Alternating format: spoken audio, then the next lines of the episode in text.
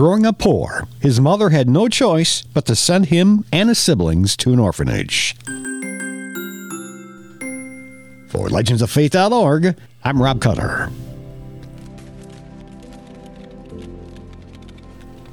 Billy was born in Iowa during the Civil War. His father died as a Union soldier when he was only a month old. Growing up poor, his mother had no choice but to send him and his siblings to an orphanage. When he was 15 years old, he began working at odd jobs and playing with various baseball teams. Billy was naturally gifted as an athlete, and his speed and agility provided him the opportunity to play professional baseball. He was recruited by A.G. Spalding, founder of Spalding Sporting Goods and owner of a professional baseball team in Chicago. His baseball career soared to superstardom, and Billy became one of the most popular athletes in the nation. For eight years, Billy would enjoy playing baseball for various other teams in the major league.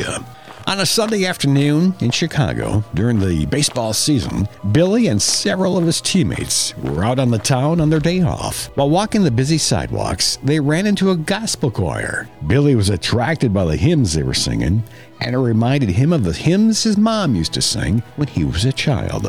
Billy began attending church services in Chicago at the mission where the choir was based. He went on to rededicate his life to the Lord and change his behavior around his teammates and fans. Billy felt compelled to leave baseball, giving up his $5,000 a year salary and settling on working for $75 a month at the YMCA. He started delivering sermons at the various churches. Most of the time, his audience was made up of hundreds, if not thousands, to hear him preach. Men who did not know much about his preaching talents, but they could remember him trotting off the second base with his baseball cap in hand.